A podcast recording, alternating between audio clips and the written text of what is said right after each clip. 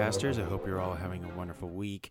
Uh, apologies again for no episode last week. It was hectic. It kind of got ahead of me, and I wasn't able to get anything ready for you. But today, everything is changing. So today we are covering the Black Cauldron, which I'm very excited for. Uh, I legitimately really liked it. I do have a couple notes, but it really isn't so much at fault of the film as a whole. I think it was more just on the production side of things, but I'll get to that uh, later on. Uh, but for now, we're just going to go ahead and jump right into some Disney headlines.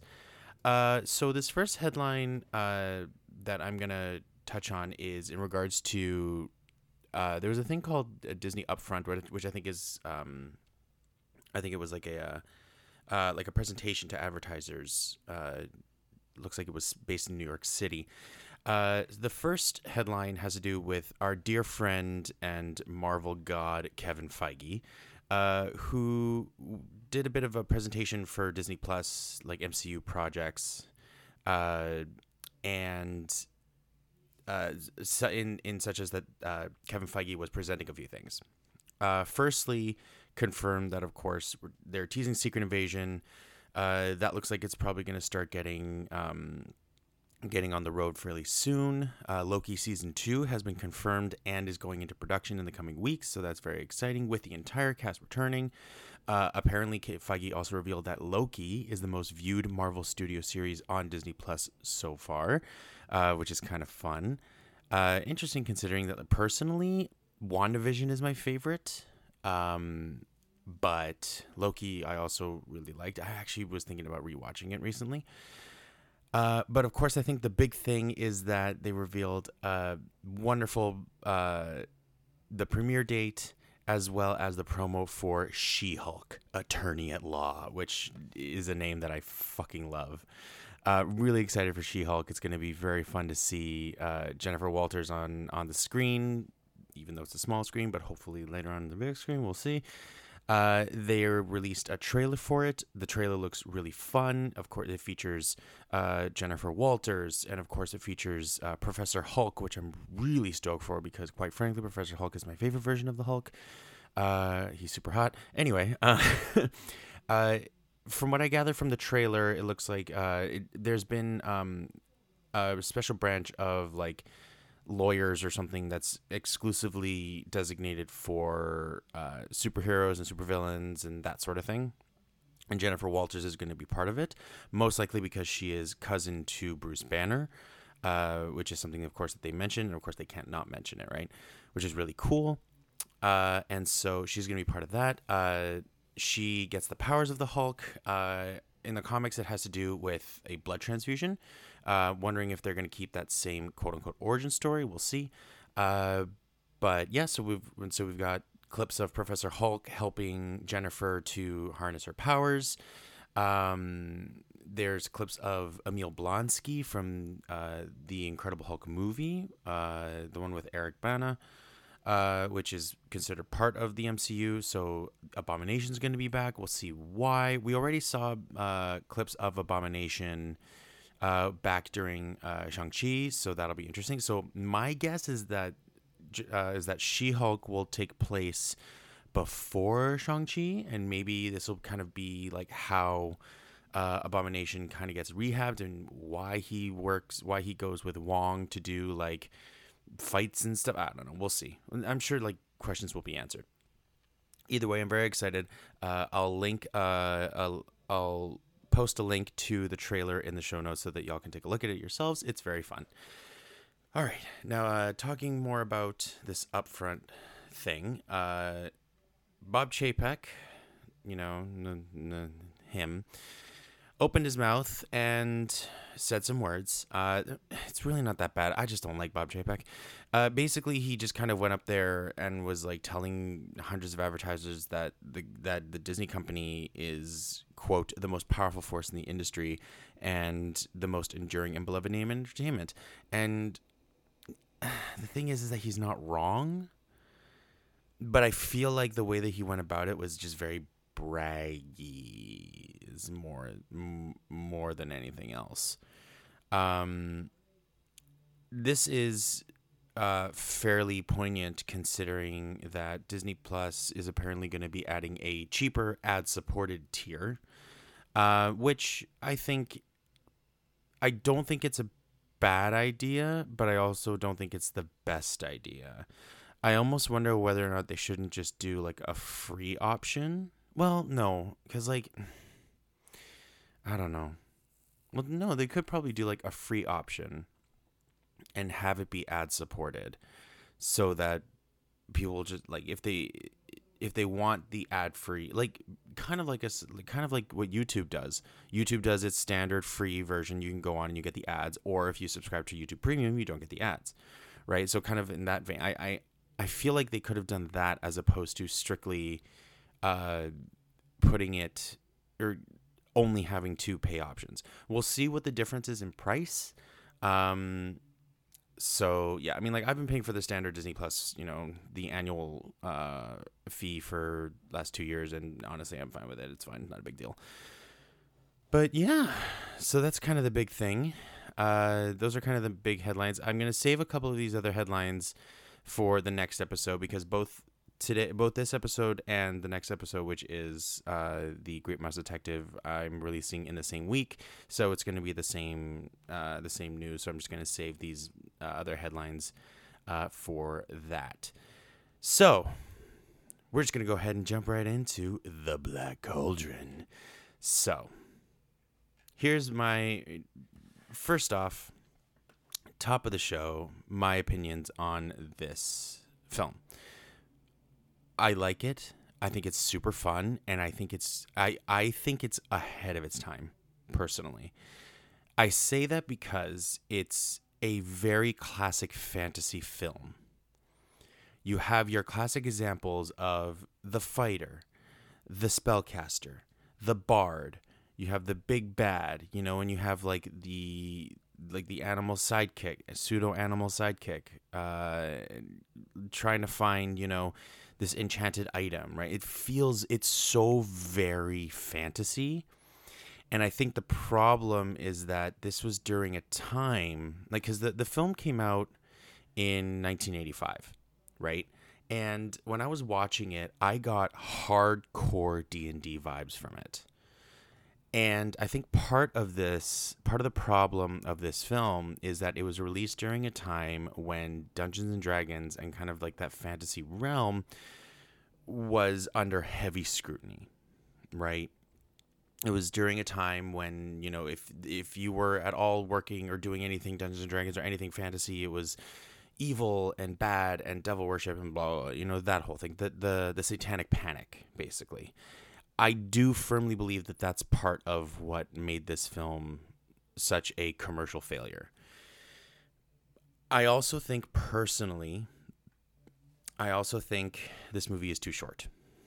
I do think it's too short. I think it could have stood, I think it could have been longer as a way to flesh out some of the characters and some of the character choices.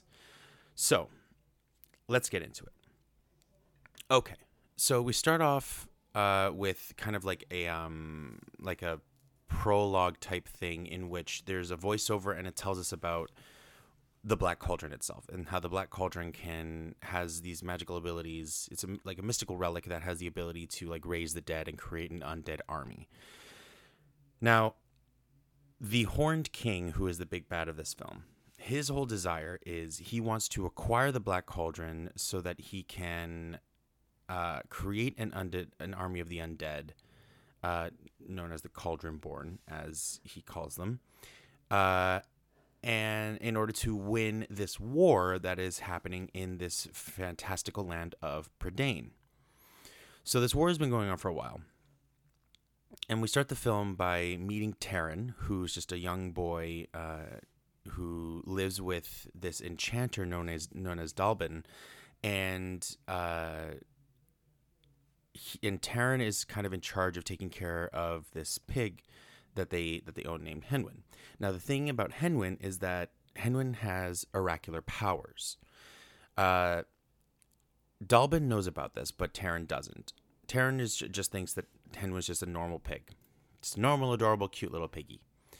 Now, this is kind of where we learn a little bit about Terran in that Terran fantasizes and dreams about being a great warrior. That's his whole deal. And he feels that his his destiny lies beyond the walls of this small farm. Eventually, uh, Hen starts showcasing her powers, and then we learn that the uh, we learn that the Horn King knows about Hen and wants to find and capture Hen in order for Hen to tell him where the Black Cauldron lives, where it resides. So, Dallben basically charges Terran with taking Hen Wen away from the farm to another place where Hen Wen can be safe.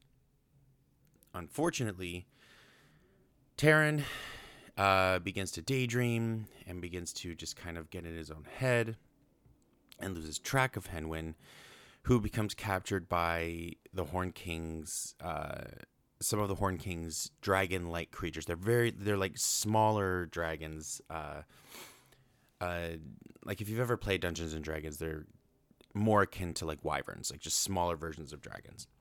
Anyway, so while Terran rushes away to try and find Hen uh, he is met by this creature named Gurgi, who is kind of like this weird uh, half dog, half boy type thing. We don't know what he is. Anyway, Terran eventually gets super frustrated by Gurgi because of his uh, just desire for an apple that that uh, Terran has and his cowardice. And so Terran just leaves him behind and goes to the castle to try and help Hen So when he goes to the castle, we see that uh, he sneaks in and he's hiding in the rafters, and we see that uh, this weird like uh, goblin type creature kind of uh, brings Hen to the Horn King and tries to force her to present to use her oracular powers. Terran makes himself known because he's a doofus, and like basically agrees to let them find to make the powers work and show where the black cauldron is. Uh, but eventually they escape. Uh, like he, Terran like takes Hen rushes, runs away with her. Unfortunately, they get captured anyway, and then Terran gets thrown in the dungeon, whereas Hen kind of is kept uh, is kept elsewhere. So, while Terran is in the dungeon, he finds another uh, captive by the name of Princess Eilonwy. Now, Eilonwy is kind of a magic user. I, I say she's a magic user, but she's the, but that's because she's the only one that actually showcases any magical ability. And she has uh, she's using like these these balls of light to kind of light her way, and she sneaks into the dungeon because she's trying to find her way out through the catacombs underneath the castle. So Eilonwy frees Terran, and uh, the two of them kind of sneak out to try and find their way to uh, to to recapture Hen and escape. So, uh, on the, while they're kind of sneaking through the catacombs, they eventually find themselves in an ancient burial chamber that belongs to the old king of the castle that the Horned King uh, presumably um, over overthrew, and so that's why he has the castle. Now, they look at the they, they look at the tomb and they and Terran finds this beautiful sword that is kept within the uh, the arms of the dead king. And so we then find out that the king's sword is actually a magic sword. Uh, it's very highly effective against the baddies. Uh, and so they then discover a third prisoner, a bard by the name of uh, Fflewddur Fflam. Yes, that is his real name. and so they all end up escaping uh, from the castle. Uh, it's a fun little, like, it's a fun running away and escaping kind of sequence. Uh, Terran's sword seemingly showcases like it has a mind of its own, like it, like it's, it's enchanted to actively try and fight, like, and protect its wielder or something like that. So it seems very fun. Anyway, so they all escape. Uh, and then when the Horned King finds out that Terran has escaped, uh, the Horn King orders his little goblin guy, Creeper, to send these dragons, these little dragons, to follow and try and capture Terran along with his friends. Now, the while they're running away, oh, hold on, Hen Wen did escape. That's right. So Terran had actually had Hen Wen in his arms uh, during the first attempt to escape, and then like draw, like just pushed her off the edge of the castle, and she like lands in the moat to try and escape. So that so yeah so so the Horn King does not have Hen Wen, which is good. So the trio of friends run away and they kind of regroup, and then they end up following Hen Wen's trail because they they discover Gurgi or Gurgi discovers them, and then uh, Terran uh, tries to ask Gurgi if he's seen Hen Wen. Gurgi's like, "Yes, I have," and so they go they go away to try and find the to follow the tracks. They find themselves in this like pond that has these rocks, and so they run to they or Gurgi jumps along to the rocks, and then they discover that one of the rocks is actually a hidden entrance to this cavern in which the fair folk live, which are kind of like uh, like fairies. They're basically fairies, is what they are. So they discover the land where the fairies are living, and they tell them what they want, and ultimately they decide to go hunt for the Black Cauldron themselves and destroy it because if they can destroy it, then the Horn King can no longer achieve his plans.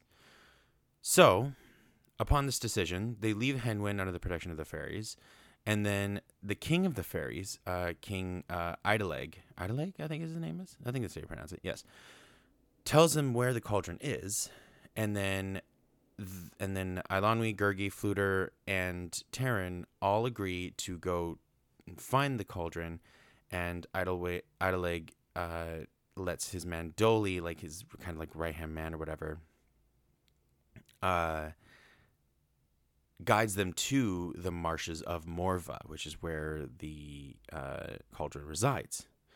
So they go there.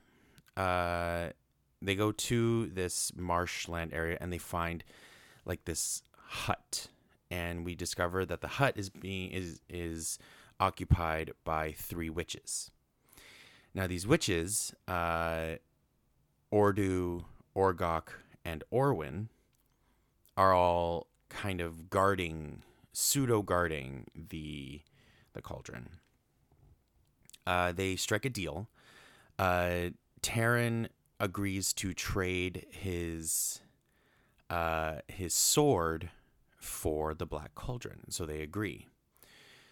And then a bunch of magic happens. The the tree is, the disappears, and the witches disappear, and then out from the ground erupts the Black Cauldron. Now, that's when kind of like the twist happens. Is that they just is that um, uh, Orddu tells them basically that the cauldron cannot be destroyed, and so they're kind of fucked. And so now they're just kind of stuck there. They camp overnight to try and figure out what to do. Unfortunately, they get discovered, and then the dragons take them away, and they take the cauldron with them. So now the king has the cauldron, and everybody's kind of ch- shackled, except for Gor- except for Gurgi because he was hiding. So everybody watches as the Horn King basically takes one of these like skeletal warriors, puts it into the cauldron, and then uses the magic to revive this skeleton. And then this mist kind of appears out of the cauldron and begins to enchant a bunch of the other skeletons to raise them. And now the Horn King has his undead army. So this army is out, it's marching along and the Horn King feel, believes that he is that he has succeeded. Until Gurgi, who decides to be brave and not leave his friends behind, actually snuck into the castle to rescue everybody. So he undoes the shackles of Terran, Eilonwy, and Fflewddur, and Terran decides to take it upon himself to jump into the cauldron to destroy it because that's the only way to destroy the cauldron is if a living person actively sacrifices themselves into the cauldron in order to destroy it, to kind of reverse its magic, uh, to render its magic inert. So, Terran, feeling bad for trading his sword for a cauldron they can't do anything with, and just feeling bad as a warrior, he doesn't he he doesn't consider himself a warrior at all. he feels bad, and so he feels it's his responsibility to destroy the cauldron itself. So he's up on the beam, he's ready to go, and Gurgi's like, "No, no, no, no, master, I'll do it, I'll do it." And so instead, Gurgi jumps in, and this causes the cauldron to, of course, stop its magic and begin to like it does this weird thing where it like starts to suck everything in. I don't know i think it's because it like sucks in all of the skeletons that like were uh triggered by the magic or something but basically like this whole undead army just starts just stops walking and crumples. And uh so the horn king goes down to see what the hell's going on. He see he sees Taran, he sees everybody, and uh, Eilonwy and Fflewddur are trying to escape. Taran is trying to do something, and the Horn King catches him and like tries to throw him in, but then he gets then the Horn King gets caught in, uh, gets caught in like the suction, and then we watch as the Horn King basically gets like disintegrated and dies. It's very it's very upsetting. and so once that happens, uh, everything kind of stops. It, the the Horn King gets sucked into the tunnel of fire, kills him, destroy begins destroying the castle, and then the cauldron, or and then once the once the castle is like destroyed, all that's left is just like this open swamp water area. Everybody swims to the shore, or I guess uh, uh, Eilonwy, Fflewddur survive, and so does the little goblin guy, uh, Creeper, who is now very happy that his boss is dead because the boss didn't treat him very well. So there you go. anyway, so, once that happened, then uh, the castle's destroyed, everything's destroyed. All that's left is just the cauldron. That is now just a cauldron. Its power is inert. It is no longer a threat. However, the three fr- the trio of friends all begin to cry because they feel that they've lost their friend. They've lost Gurgi, who sacrificed himself, and then uh, the three witches appear because now they want to take the Black Cauldron back. However, uh, they ask, or Taryn asks the witches to see if they can revive Gurgi. Uh, or no, no, no. Sorry. What happens is Fflewddur is like, "Hold on, y'all ain't getting the cauldron back yet. We need to make a trade." And so he uh, he's willing to trade the cauldron for something, and then uh, the witches are like, fine. So they're going to give back the sword. But then Taran's like, no, no, I don't want the sword. I want my friend back. So they challenge the witches to basically revive Gurgi. And the witches are like, no, we can't do that. And then Fflewddur is like, um, whatever. Y'all clearly aren't as powerful as you say you are. But basically, like, taunts them into, like, uh, or like basically taunts them into reviving Gurgi, which they successfully do.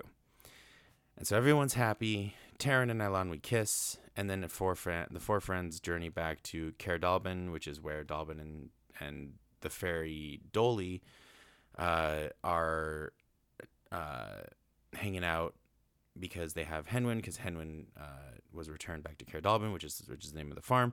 And so Dallben, Doli, and Hen Wen are all hanging out. They they're watching this vision that Hen Wen has produced, uh, and Dallben basically praises Taran for his heroism. So, that's the story. That's the Black Cauldron. Now, as I mentioned before, uh, I do think part of the problem. So I do think part of the the issue with this movie is that it came out during a time when fantasy and stuff like that was not exactly well praised. so with a budget of forty four million dollars, it only made twenty one point three. So it is it's considered a a box office flop. But personally, I really enjoyed this movie. I thought it was super fun. But again, I do think it moved too fast. Like there are like there are choices in the movie that I didn't that I don't think made sense. Like for example, with Taran giving up his sword, there's a line he's he's like, "This is my prized possession," and I'm like, "You've had that sword for like all of four hours, hell, let's say a day," and it's like it doesn't make sense to me why Taran would be so attached to the sword, even though he's hardly used it. And so I feel like this film could have benefited from being extended just to kind of showcase a little bit more action with the sword, to somehow build uh, Taran's attachment to the sword, and then the whole like Taran and Eilonwy relationship thing. It it came out of nowhere. Like there is no build up to how or why they would even be remotely into each other. So again, extending the story and having that be a little bit more. Um, the Horn King, I think, is pretty good as a villain. Like, I think they did a pretty okay job of like establishing him as like this scary monster kind of thing. He's effectively a demi lich, is what he is. He's basically a demi lich. Uh, and yeah, I I do think Gurgi's sacrifice did mean something. I, it definitely affected me, and I do think that they did an okay job of being like, yeah, like here's Gurgi, you know, being super cowardly, but then decides to, you know, sacrifice himself for his friends and stuff. I do think that was fine. Um, I think they missed an opportunity in having Fflewddur actually be a bard and like sing some songs and stuff like that. I think that would have been great.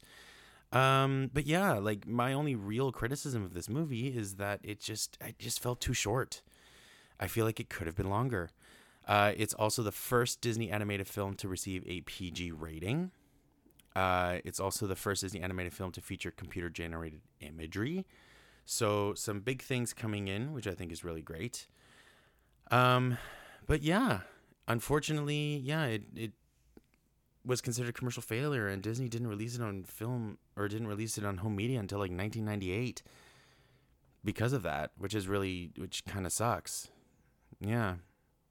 Uh, in terms of the voice cast, we don't really have many people like that I can like name drop. The only one that I can is John Hurt, who played the Horned King.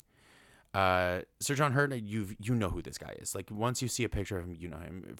He played Ollivander in the Harry Potter movies. Uh, he was in Hellboy. He was he's the War Doctor in Doctor Who. Like he, he's a very very well known actor. People know this guy. Uh, some uh, what's it called? Uh, some little bit of production behind the scenes stuff. Um, animators John Musker and Ron Clements uh, were removed from the project for citing creative differences, and so instead began developing the Great Mouse Detective, uh, which is a nice little segue to our next episode, which will be which should be next. Um, and yeah, like there was there was some discussion as to how some of these characters would look.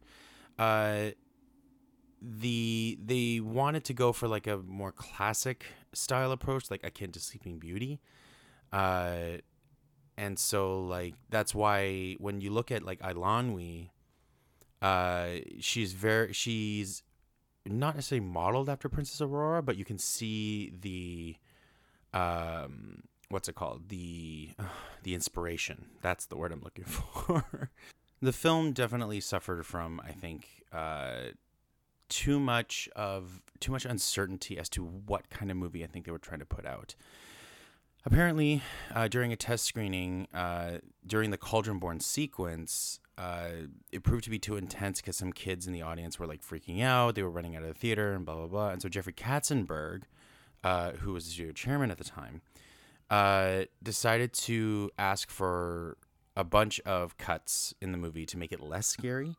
Um, but I think the producer uh, Joe Hale was objecting to Katzenberg, and so Katzenberg was like, "Fuck it, I'll do it myself." Basically, brought him to an edit bay and edited him himself. So yeah, and so I think that's why like there's parts of the movie that seem a little bit disjointed, perhaps. Um, like I don't think the editing was uh, was great, which is unfortunate.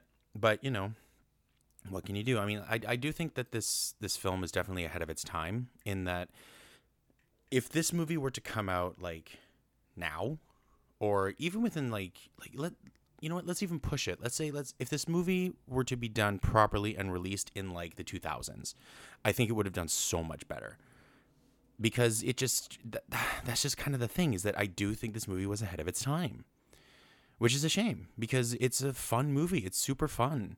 Uh, and i mean especially now with like thing with like fantasy being so prominent this now this is a movie that they could easily make do a remake of and I think it would do super well because it's very much uh, what today is what today is asking like there's so much fantasy and that kind of stuff going on right now with like you have like the the new lord of the rings series happening you have uh, the wheel of time happening like stuff with like uh like dungeons and dragons is being is becoming such a much more prominent thing now. Like fantasy is definitely coming back into the zeitgeist And so I think this movie could definitely benefit from having a remake. I would be super okay with this movie being redone. Absolutely. And yeah, so that's the Black Cauldron. Uh, there, funnily, there is a soundtrack available. It was released in 1985. I don't think it was very successful, but there you go. That's very funny. Um, yeah. Uh, Tim Burton was working on this project. Uh, just a bit, just another little name drop there. Uh, but I don't think a lot of his designs were uh, accepted for this film, which is probably just more and more shit like that is probably what led Tim to be like, you know what, I'm just gonna go ahead and leave, and then I'm gonna do my own thing. So, yeah, so that's the Black Cauldron. Like seriously, y'all, like watch this movie. It's very fun, especially if you like fantasy stuff. It's very cool. I super dug it. I really enjoyed it. But again, I got such a hardcore D and D vibe from it, which again is probably why it didn't do so well. But anyway, so yeah, Black Cauldron. It's great. I would I would give this movie like a seven, like a seven out of ten. It could have been it could have done better if it was just fleshed out a little more. But again, I don't necessarily think that's at fault of the movie. It's definitely at fault of the well, it's at fault of like the writers and stuff like that, and probably Je- uh, Jeffrey Katzenberg. Um, but yeah, like if they took this movie and fleshed it out a little bit more, it would be so much better. And yeah, I really liked it. You should too. You should watch it. It's very fun. All right, well that's that. That's the Black Cauldron. I hope you all uh, uh, enjoyed it, and I'm excited for next week or next episode. Not next week. Next episode, which is the Great Mouse Detective, which is very fun. Uh, it rewatching that movie definitely made me want to want to rewatch like Sherlock, uh, which is also just very fun. So yeah, uh, next time, next episode is The Great Mouse Detective. I hope you will enjoy that movie too. And I'll talk to y'all then. Make sure you eat your food, drink your water, take your meds, do all that good stuff. And we'll see you next time. Bye.